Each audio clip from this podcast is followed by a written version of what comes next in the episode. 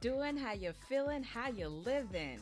Thanks for joining me today. It's your girl Akua, your host for Dem Coins Podcast, where we help millennials of faith gain clarity on what they truly value, manage and increase their income, and crush their financial goals. And today we are talking to certified financial advisor Mike Zaccardi on, yes, you guessed it, financial freedom and so much more.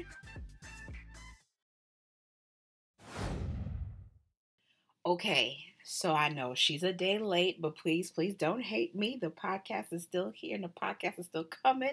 You know what I'm saying? She just had, you know, some things that she had to work out within her week, but bam, we are here. We are live.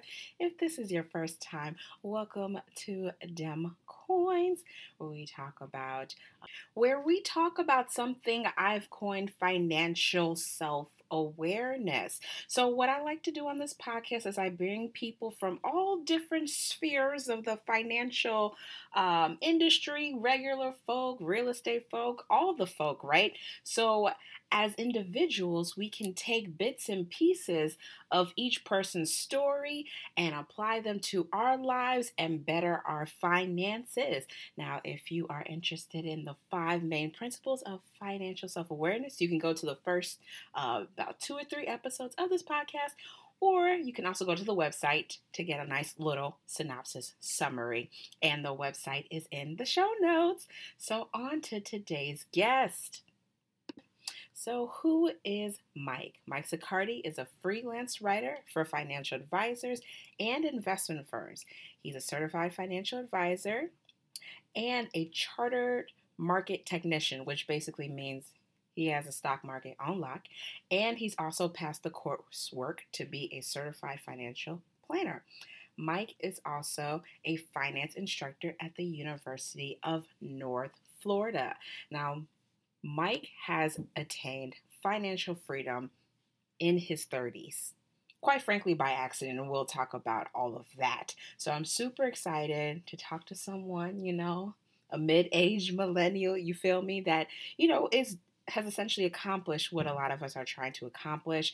I love his um his candidness about his journey and um you know just his willingness to educate, you know, the regular regular people like myself so, without further ado, let's get into this interview. And if you love this podcast, feel free to rate it wherever you're listening. Love ya.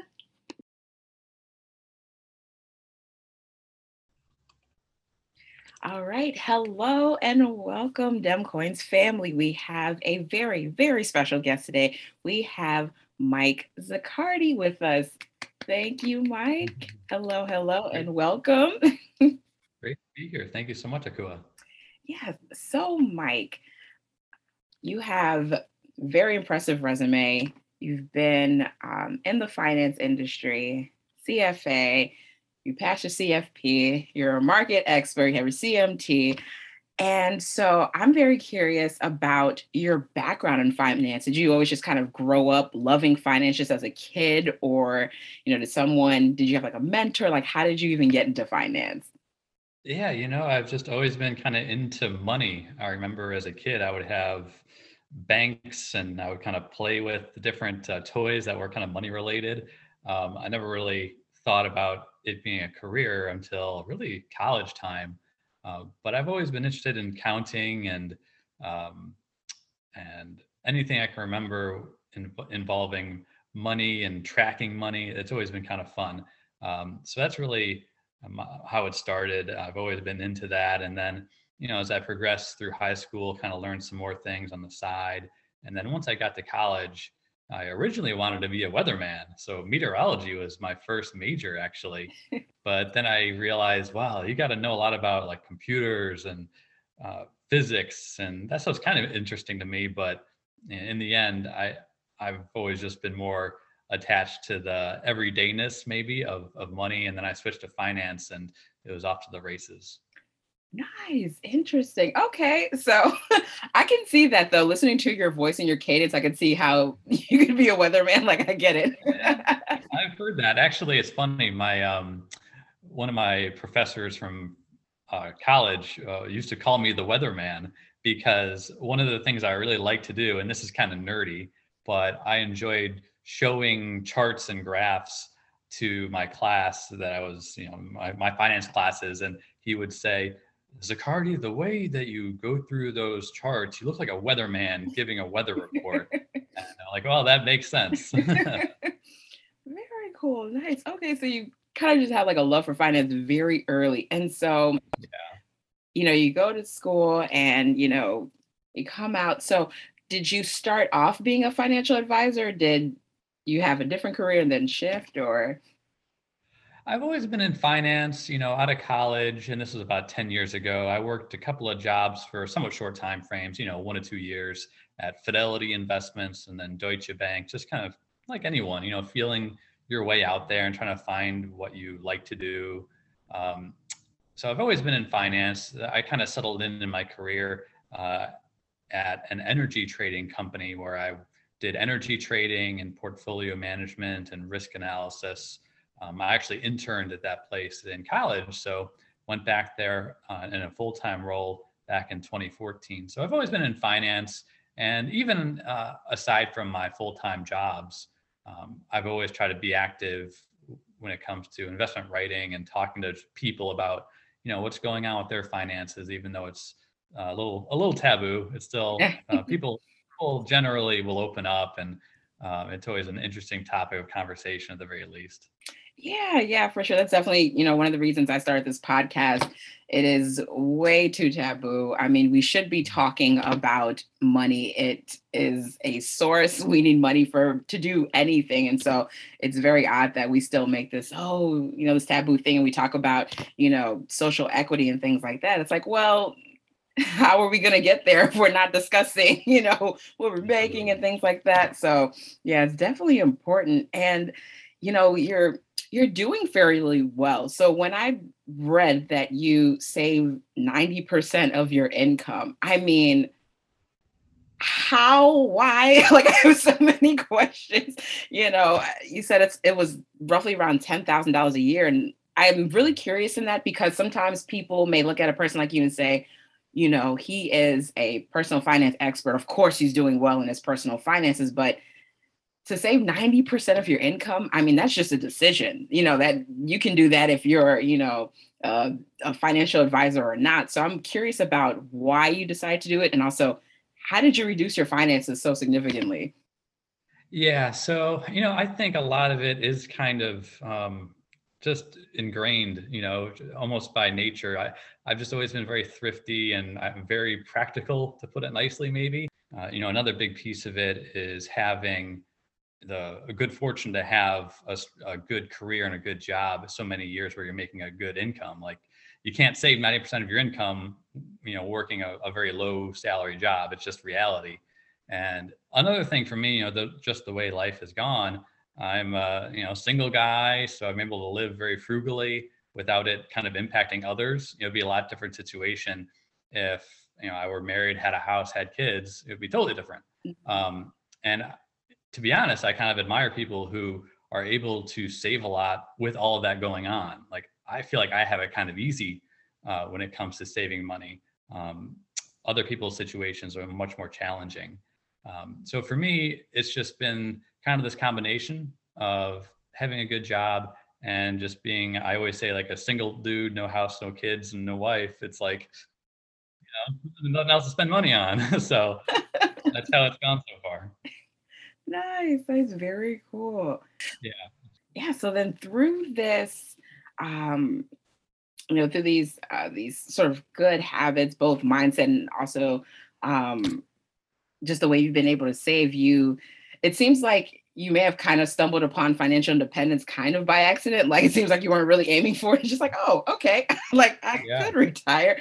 So I read another article where you um, you and you know the the fire movement is really big and for people that don't know that means financial independence and then because you're financially independent you can retire early and you embrace you know the financial independence part but the retire early you're kind of like eh, not really here for that so could you explain why you um kind of i don't want to say shun but you know you, you you um you're not interested in retiring early.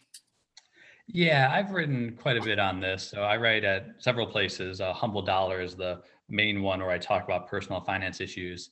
And, you know, to me, just like you said, I kind of fell into this financial independence movement.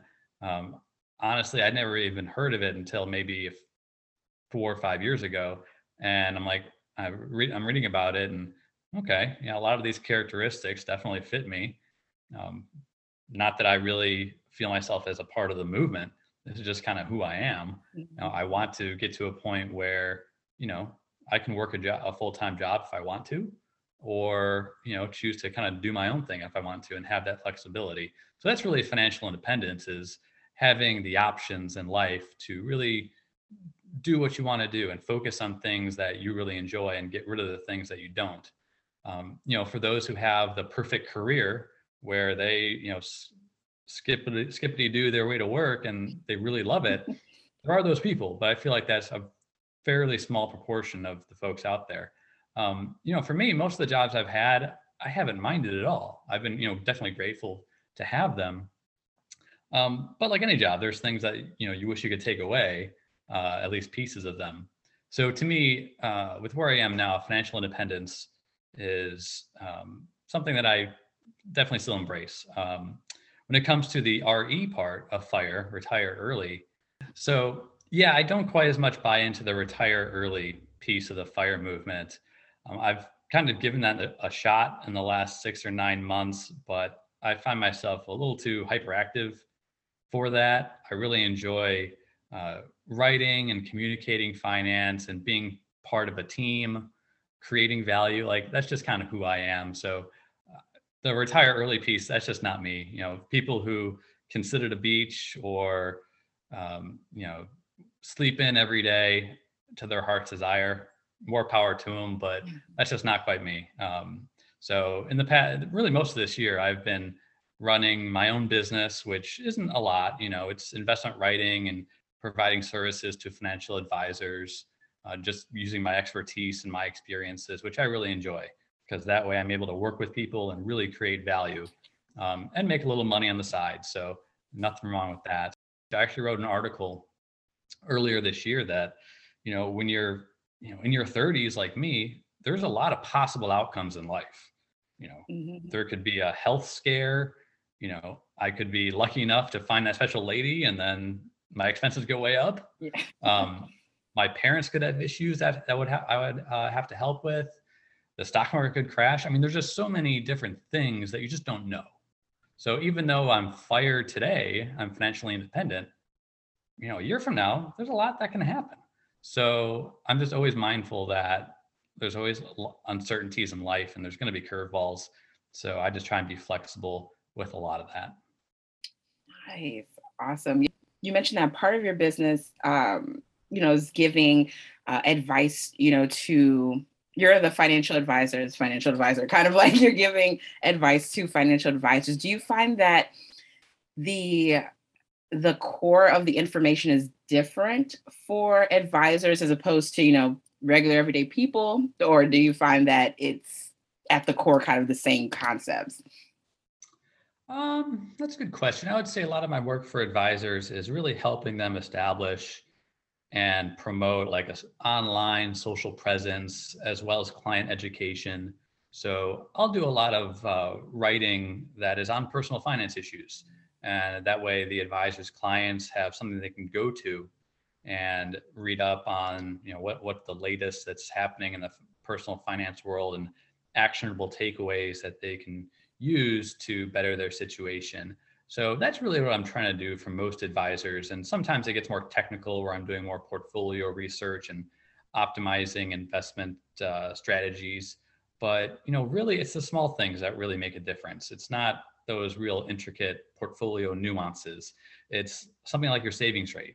You know, how much are you spending on things like your housing situation and and food and health and childcare and saving for college um, and things like that that can really improve someone's financial financial situation. Um, so that's mainly what I try and focus on with a lot of the work I do with advisors. Um, but certainly helping them from a business perspective grow their advisory practice and uh, anything I can do to help their situation uh, be more smooth because those advisors, their time is very valuable. So any way I can help out and make things go more efficiently, that's what I'm there to do. Nice.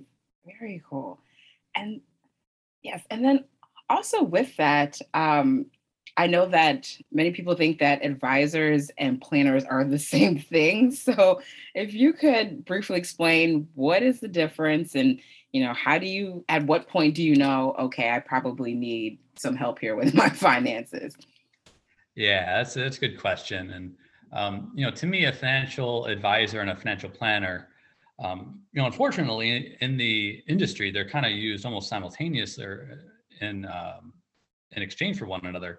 Uh, but in general, I would say a financial advisor tends to be more focused on the investment side of things, and you got to kind of watch out for that because you don't want someone necessarily who is trying to you know sell you on the latest hot investment out there because there's a good chance it won't be the won't be the best thing for someone.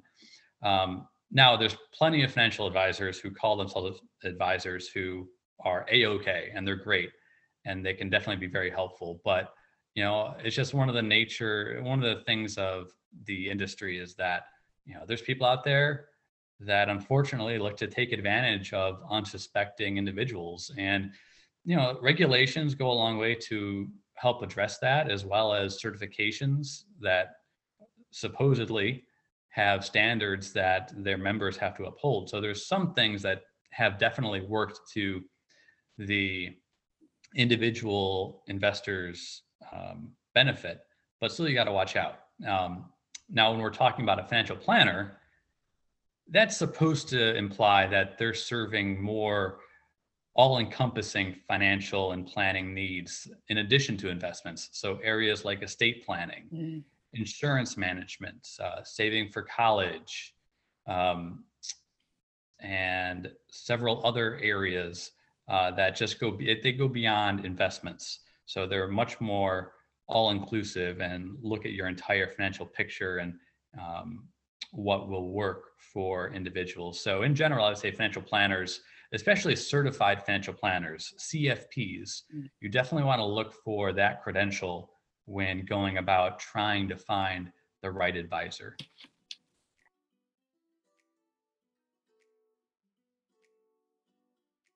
That makes sense. Okay, so advisors are specifically focused on investments, and then planners are for sort of overall financial planning of your whole yeah. life. Okay, so that that Fidelity commercial I saw makes a little more sense. Now I don't know if you've seen it with the elderly couple and you know things change in their life and they go to their financial plan and they're like something changed and you know their financial planner works things out and then something else changed you know and then the mom starts a business and okay that makes sense okay. Yeah well that's the thing is um, you know you typically you go to see a financial planner and they'll create a financial plan for you and it looks it's like this leather bound book and it's so fancy looking and nice but that's not really financial planning that's a financial plan and guess what? Life changes just like you said so any life event that takes place guess, what you have to do a new financial plan so to me like a fin- financial planner doesn't make a plan they do financial planning it's a continuous process uh, you're always kind of pivoting to all the curveballs that life is going to throw your way. So that's what a really good financial planner will do. Um, they'll talk to you, understand your situation, but what they'll really do is they'll listen to you. Mm. So they're not going to give a spiel for an hour and say, here's my product, buy it. No, no, no. They're going to sit down with clients and say something like, you know, what brought you here today? Today, what's going on with your life? And from there, from that conversation, you can develop a good relationship and figure out what your financial goals might be. Uh, because that, one of the most daunting questions you can ever ask uh, someone or a family is, "What are your goals?" It's like, "Whoa, goals! I don't, I don't know. I'm just trying to pay the bills and save for college and save for retirement." I mean, that's a tough question, and you don't really figure that out on, on day one. Uh, goals are always changing, and um, a good financial planner knows that the that relationship isn't built on identifying one or two goals. It's just continuously communicating with clients and helping them along their financial journey. Nice. Awesome. And then, so is there, so at what point do you think most people should talk to financial advisors? Is there, you know, once I'm making six figures, that's when I need a, an advisor, a planner, both, you know, eh, how do, how do I, how would I know if I need an, an advisor or a planner? Mm-hmm. Yeah, so that's a, that's always a tough one because the thing is, you want to develop good savings habits as early as possible because if you don't develop them early, it's it really is hard to uh, get on the right savings track. It's important very early on to develop good savings habits. Um, doing things like contributing to your 401k up to the match, starting a Roth IRA and always contributing to it. So, from that perspective, very early on, it would be very helpful to work with a financial advisor. Unfortunately, most people don't have enough assets or income to really afford an advisor. Uh, it's difficult for an advisor to be profitable with someone with that low of an asset base. So I would say for an individual, when they should go seek an advisor, basically whenever it's taking up too much of your time. You know, if you most people have busy lives, you know, they're driving their kids to school, to soccer practice, they've got full-time jobs, you know, they're making dinner every night. It's just difficult um, to do all of that and effectively manage your finances. And it's important because a couple decisions here or there could be worth thousands of dollars. So, working with an advisor, I would say once time becomes very valuable to you and you have uh, that uh, a decent amount of an asset base, you really should consider reaching out to a certified financial planner uh, because even if it's going to cost, you know, a couple thousand dollars a year to work with an advisor, it may very well be worth it simply from the time savings let alone how much they can save you on things like the right tax move or helping you save more for retirement. So that's where I would um, say people should consider reaching out to advisor. So yes, yes, that is so good. And I know that you um, you mentioned a lot about having um, a good savings rate, and this is something that I am actively working on because I've really come to the realization that I want to be a person who is, you know, a bit more minimal and doesn't require, but I realize I like things. like I really like, I like my tchotchkes and I like to travel and I like good things. And it's like, I'm trying to reconcile because it's like, no, I want to be financial independent. And so for someone who is a bit more towards the beginning of their journey, like what top, like top three things um, so you mentioned, you know, getting your savings rate up. Like, what are two other things that people in the beginning phases of getting their personal finances in order should do? Yeah, so I would say the big thing is if you have high interest debt, you know, work towards paying that off. Um, do that first, and then once you've done that, so any any debt that's maybe above a five six percent interest rate, um, pay that off because once you pay that off, that's like earning a, a risk-free rate of return. Um, that's really strong. You can't really get that in the stock market, for example, all the time. So that would maybe be step one. Um, and then once you've established that, it's important to build that emergency fund. You know, three to six months of living expenses um, in like a checking account or even a Roth IRA. You could use that in a similar way. You know, once you have something like that done, then you know be intentional about saving to the match in your employer's 401k if you have one, because that's free money. That's like a, for many people, a 50 or even 100% immediate rate of return. Mm. If you contribute 6% and your employer puts in 3%, uh, that's a great way to start building long term wealth. So I sort of consider that the hierarchy of savings goals. Um, if you've gotten through all of that, uh, you can look toward the spending side of things. Um, the biggest categories of spending for most people are for things like housing and how much you spend on your car, you know, what kind of car do you drive, uh, and then things like childcare and food and eating out. Now, of course, everyone has to eat, you know, absolutely. That's not in question. But if over time you can make incremental changes to bring down those big costs, um, that can make a big difference. Um, you know, it's really not about that $5 latte every day. It's like, fine, go ahead, have your $5 latte. But if you're if you're buying an $80,000 giant SUV that, that, that carries a bigger monthly payment than your mortgage, okay, that's going to be a problem. Mm-hmm. You know, definitely consider toning that down a little bit. Or if you live in a really high cost of living living area, you know, look what you can do in the next few years to maybe bring, bring that down. Because uh, if you can save a few hundred dollars a month on just your housing expenses, I mean, that's going to pay for a lot of your everyday items that you may even get more enjoyment out of.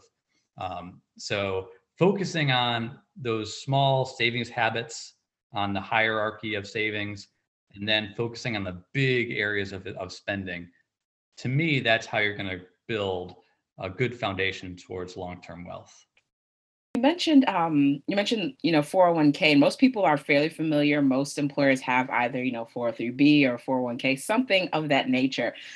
And i have heard like i've heard from a couple of people you know oh well, i just i just don't have um, the money to invest or some people are nervous about the market. And so like what advice would you uh, would you give to people who may be a little nervous or feel like i don't have any money to contribute to a 401k or roth or any type of retirement investment accounts yeah well think of it this way uh, think of it as just building a good habit you know you don't have to park away hundreds of dollars a month uh, just start with something small. I remember back when I was in college, I was working at the grocery store, and you know, another uh, very nerdy moment. I was talking to one of my friends and about Roth IRAs, and I said, "Hey, there's this program out there, and this, you know, this is more than ten years ago. Um, there's a program out there where you can just contribute fifty dollars a month automatically into a Roth IRA. It comes from your bank account into the Roth. It goes into an investment." it, you don't even have to think about it once you set it up. And he did that. And to this day, I check in on him and, you know, he's doing quite well. Even he's a normal person too. He's not, he's not like me, like a crazy saver. so um, just a small habit is the main thing. It can be, you know, $20 from a paycheck. Uh, just save that. And if you can build that, just increase it every now and then, every month, try and build it up a little bit more. And then look into a lot of the features that these investment sites like Fidelity or Schwab, Vanguard, E-Trade, they all have this feature now where you can automatically move money from your checking account into your investing account and it does it uh, does it for you. Um, so building the habit and then automating things as much as possible, uh, those are the things that will get you on the right track. So it's very easy to get daunted by um, you know reading articles that say I have to save X million dollars for retirement. Mm-hmm. Um, time is on your side for a lot of people. We still have, you know, people like you and me, we still have uh, decades until typical retirement. So just know that small steps today can really help build a, a strong habits in the future. Awesome. Yeah, that is so good. Cause I, yeah, I think sometimes when you see the end goal of, you know, having, you know, a couple million saved or, you know, depending on your lifestyle, some people even retire with less than a million. I've seen that before. Um, but sometimes seeing that end goal and like where you're at, you're sitting with like twenty dollars in your account. You're like, no way, I can't make this happen. But even if you can, and I think that's probably the most powerful thing about a 401k is that it's automatic. So I don't, I don't have to consciously like take the money out and think about it and like, oh, you know, it, it, yeah. it's it's automated. And you, yeah, and I also do that with. I've started doing that with Fidelity as well. So it's it's definitely very helpful. I don't have to think about it, and you know, analysis paralysis and all that fun stuff.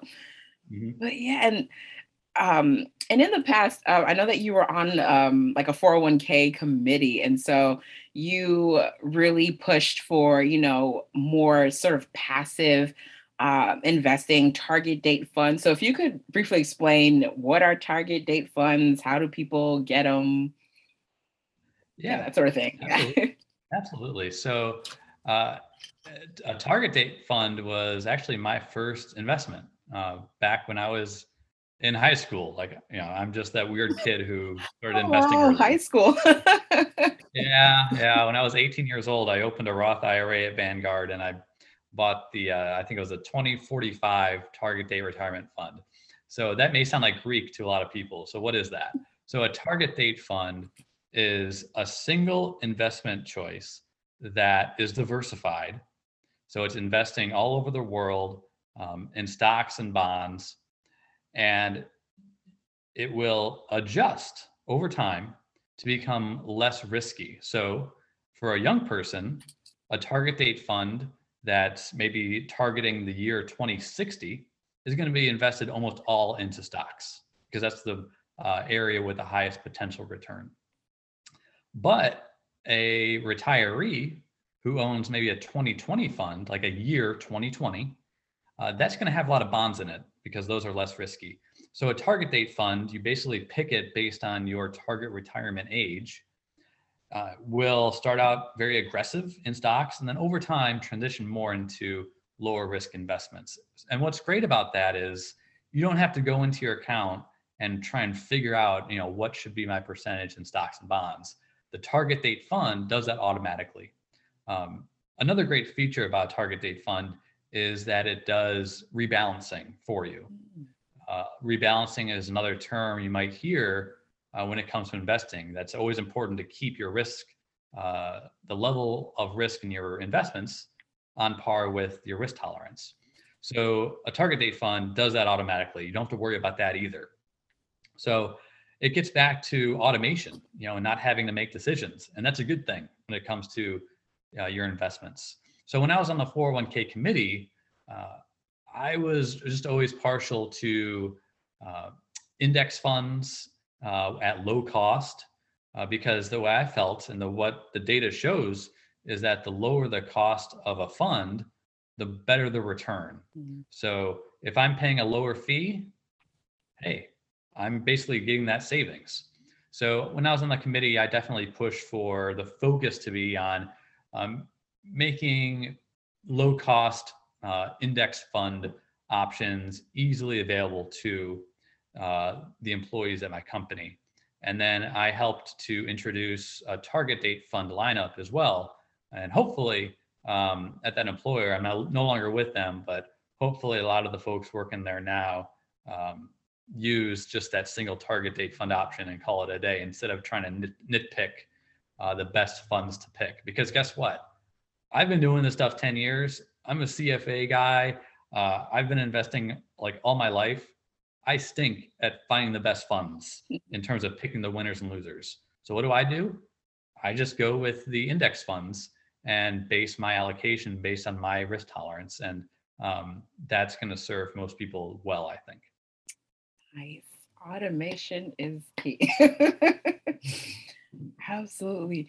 Wow. And so you you write for a ton of different articles. So if you could pick like your top two, like either if it's just personal finance in general or market research, like what are your top two sites that you go to frequently?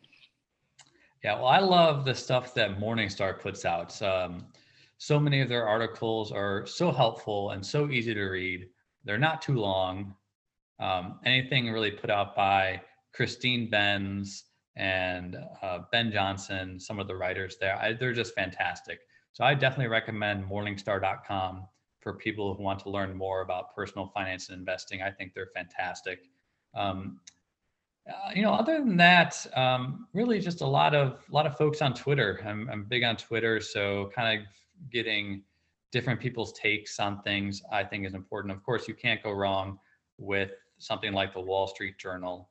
Um, so that's a pretty good one. But I would say first stop for most people looking to improve their finances, check out Morningstar. I think they have a lot of great personal finance items. Nice, awesome. Yeah, and I I did um, quickly peek at your Twitter and I saw some charts and I was like, oh, I don't I don't really understand what that means, but one day I will. One day I will. yeah, I post a lot of stuff on there. Nice. And so So, Mike, looking back at you know your life and your journey, um, not just financially, but just personally, professionally, is there anything that you like? Oh, I wish I would have you know done this differently, or anything that you would change? You know, this is unusual, but I would say, you know, I'm 30, uh, 33 years old now. To me, if I could go back 10 years and maybe spend more money and kind of have a little more fun, that may have been a good investment. Um, just in terms of letting loose a little bit more and not just always focusing on money because life is about more than money. While it's a very worthy goal to get financially independent and it's important to have good savings habits, that is not the end all be all in life. And anyone preaching that um, the ultimate goal is to just save, save, save, invest, invest, invest, and retire early, um, I think they have that wrong. I think it's like anything in life. It's uh, it's always good to have a balance. You need to enjoy life, spend intentionally, spend wisely, and invest. But to me, um, if I could look back on anything I could have done differently, you know, it, maybe it would be spend a little more money on things like traveling or even simple things like uh, going out to a movie or a restaurant or a bar with some friends and just hang out. Like uh, a few more of those things I think could have been good investments. So, and I'm still trying to work on that uh, and fight my personality to uh, spend a little more money in the future. Nice, nice. Like, uh, yeah. So a couple more vacations. And so, what's your like? What's your what's your dream vacation? Oh, see, that's the thing. I try to spend more money and um, have goals like that, but then I think, you know, what do I really want to do? I was like, I don't really know. So figure out like what what would I enjoy. Uh, to me, I guess just in some business trips and things like that, I kind of enjoy just walking around new cities and and parks and just taking in a little different atmosphere, um, and then talking with new people. Even though I'm and I'm naturally very much an introvert, um, you know, I guess anything I could do to kind of break up the routine is good. So that could be a road trip, uh, maybe a trip to Europe or something like that would be would be pretty fun. Um, so those are some areas that maybe I would I should maybe I should be more intentional about knocking some of those items off the old bucket list. Yes, I am all about the travel, absolutely. And so, in your current phase of life right now, do you have any mantras or any affirmations or anything that you wake up in the morning to that keeps you motivated? Well, I think something uh, that I, I always like to say to like in interviews and that sort of thing is um, you know we don't know what the future holds. So where do you see yourself in five years? I don't know. You know i don't know is kind of the answer i have to a lot of things um, you just never know what curveballs life's going to throw at you where you'll be in five years. So just always being open and flexible to new opportunities and to new experiences um, is something that i you know really try to take heart to um, and something i struggle with. So that's you know what i'm always trying to live by. Uh, you know a lot of people are very kind of goal oriented and they say i want this thing by this date and here's how i'm going to get there you know to me i just take a different approach i try and just build good habits and see what opportunities come my way and then when a good opportunity comes my way you know pounce on it and that's kind of um, how i've gone about things so um, yeah, that that's kind of how I uh, how I live by. Yes, absolutely. To stay agile because things change very rapidly. Well, Mike, I cannot thank you enough. This has been so, so good. Where can the people find you on the internets and such? yeah, so you can find me on Twitter uh, at Mike Zaccardi, on LinkedIn. And then I also write at humbledollar.com which is a really great personal finance website to learn about things like saving strategies and retirement planning. And it, the contributors there are everyday people just like me. So you can read a lot of my personal finance work there and comments in the sections there. So look forward to hearing from, from some folks on those websites. And uh, yeah, this has been a lot of fun. Fantastic. Thank you so much, Mike. And that's another episode, you guys. I hope you guys enjoyed it. Um, I was so excited in, in the interview. I actually forgot to ask all of my um normal wrap up questions for you all that have been you know rocking with me for a while but hey it's all good. Um mike had a lot of really good takeaways. Um i think one thing for me is that we hear it a lot but i think we need to be reminded that no amount is too small, right? When he talked about that friend, and it was a very small part of the podcast in the middle, where he talked about that friend that he told to invest $50. And I've heard about that program, um, but I don't think they've continued it. But if they have, let me know. But that program where uh, you invest $50 and then it automatically invests into the stock market for you and you don't even have to think about it. And, you know, every pay period, it just takes $50 out of your account and over time, it grows. And I've actually included an article in the show notes um, that from the Motley Fool that shows you kind of over time what that can look like. And yes, it's not glamorous. No, you're not, you know, a Bitcoin millionaire in an instant, but here are the strategies that work for most of us, right? Most of us are not going to get up on that new unicorn technology before anyone else knows about it and make millions, right? That's not going to be everyone's story. But what we can all do is take $25, is take $15 and just invest. It really is simple. Just set it and forget it, right? Like the little the little commercials. So I hope you enjoyed that. Let me know your thoughts and thank you for rocking with me, y'all. And that pretty much wraps up today's episode. Thank you for joining me. I hope you got some new insights, or maybe you just got some confirmation on a couple of things. Let your girl know. Feel free to reach out to me via email hello at demcoinsonline.com also, feel free to check us out on Instagram, dem.coins. If you have any good topics, cool new strategies, let me know. And while you're at it, feel free to write an awesome five star review on Apple Podcasts. Tell your friends about me, okay? I am so excited for all of us on this journey. And until next time, stay encouraged.